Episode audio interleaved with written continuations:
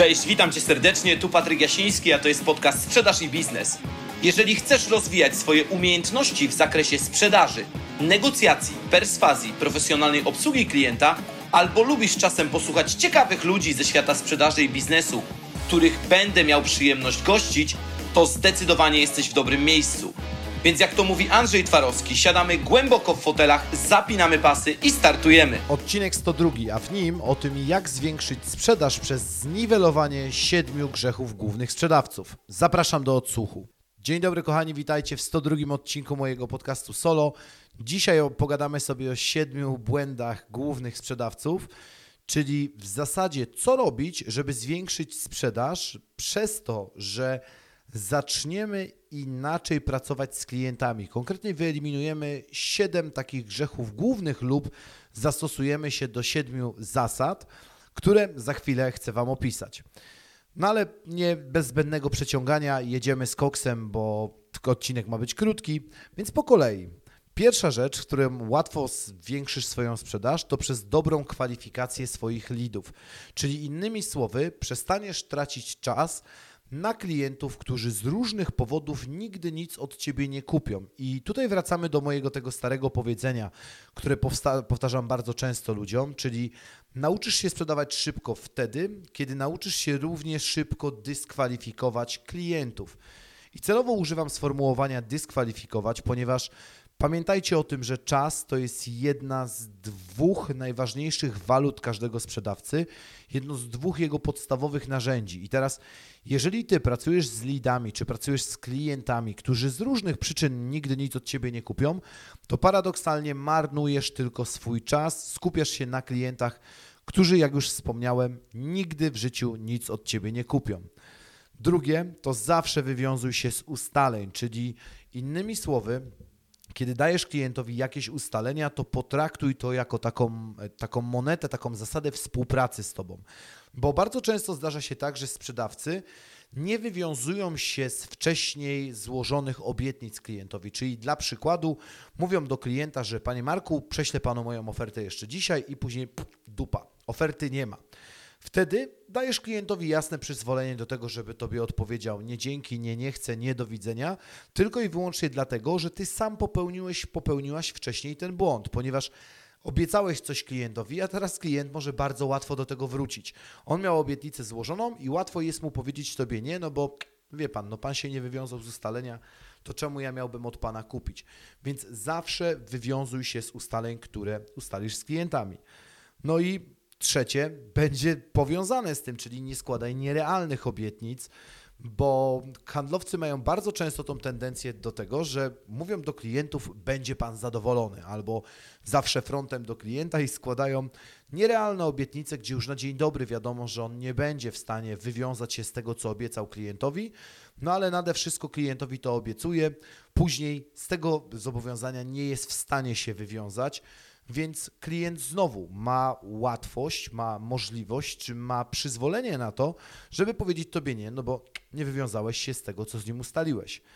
Czwarte, zawsze odzwaniaj o wyznaczonym czasie. To jest bardzo ważne, że jeżeli kontraktujesz z klientem konkretny dzień i konkretną godzinę, to po prostu się tego terminu trzymaj, bo jeżeli ty nie oddzwonisz do klienta, to po raz kolejny stwarzasz mu łatwość do tego, żeby powiedział później tobie nie, no bo przecież pan nie jest słowny. Miał pan oddzwonić wczoraj, a dzwoni pan dopiero dzisiaj, no to, to, to ja nie chcę z panem współpracować, bo ja tak nie lubię pracować. Więc bierzcie pod uwagę, że jeżeli składasz klientowi jakąkolwiek obietnicę, to zawsze wracamy do tego, że zawsze wywiązuj się z ustaleń. Te trzy podpunkty są ze sobą bardzo, bardzo mocno powiązane.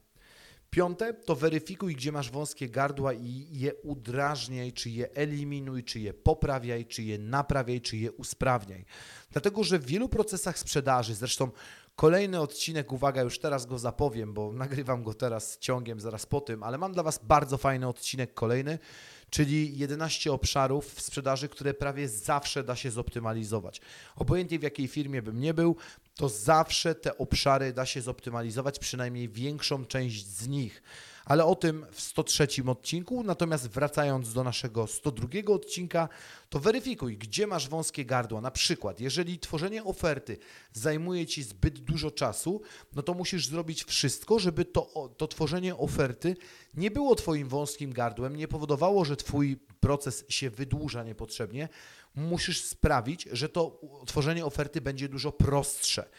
Albo dla przykładu, jeżeli na ten moment układasz sobie trasówkę, bo jeździsz do klientów w sposób taki, który utrudnia ci przemieszczanie się z miejsca na miejsce, to musisz wyeliminować po prostu zbędne kilometry lub lepiej optymalizować swoją trasę. Albo dla przykładu, jeżeli zbyt dużo czasu zajmuje Ci pisanie maili do klientów, to musisz przygotować sobie szablony, które tylko będziesz uzupełniać później o dane klienta. I uwierzcie mi, że obojętnie w jakiej firmie bym nie był, to prawie zawsze takie szablony da się przygotować, później nanosi się tylko na nie odpowiednie dane, a oszczędność czasu zawsze w skali miesiąca wychodzi w dniach, nie w minutach. Dzięki temu. Szóste, informuj klienta nawet o złych rzeczach. I pamiętajcie o tym, że najgorsza wiadomość dla klienta zawsze będzie lepsza niż brak wiadomości. Dlatego, że z różnego powodu nasz klient może czekać na nasz produkt lub usługę, może mieć co do tego produktu lub usługi jakieś konkretne plany. I teraz, jeżeli on nie dostaje informacji od nas, to być może on również nawali u swoich klientów. A jeżeli on nawali u swoich klientów, to siłą rzeczy wróci to do nas ze zdwojoną mocą. Dlatego za każdym razem, jeżeli musisz przekazać klientowi negatywną informację, to mu ją po prostu przekaż.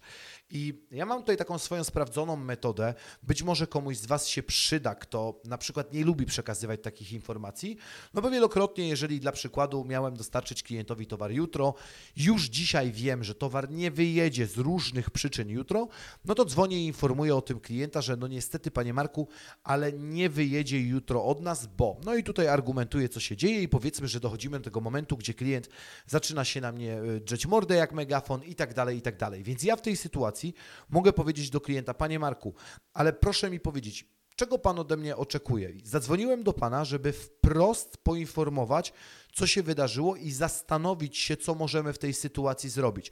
Wolałby Pan, żebym zadzwonił i skłamał, powiedział, że oczywiście nic się nie dzieje i wszystko jutro wyjedzie i nie dojechałoby do Pana?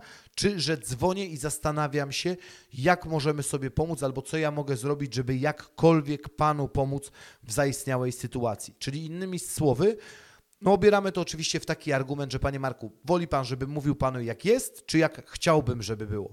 No bo w tej sytuacji zastanawiam się, co możemy zrobić i staram się przekazać tą informację, żeby pan również mógł się na to przygotować.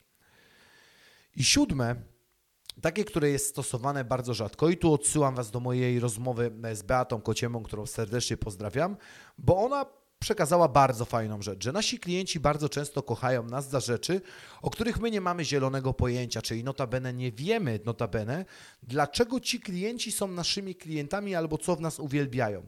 I to pytanie do naszego klienta, czyli jak to Beata sformułowała, jaką, jakiej jednej rzeczy nigdy nie powinienem zmieniać lub jaką jedną rzecz najbardziej cenisz sobie we współpracy ze mną, dla nas może być prawdziwym game changerem. Ja bardzo mocno też polecam pytać naszych klientów właśnie, co najbardziej cenią sobie we współpracy z nami, czego nie powinniśmy nigdy zmieniać.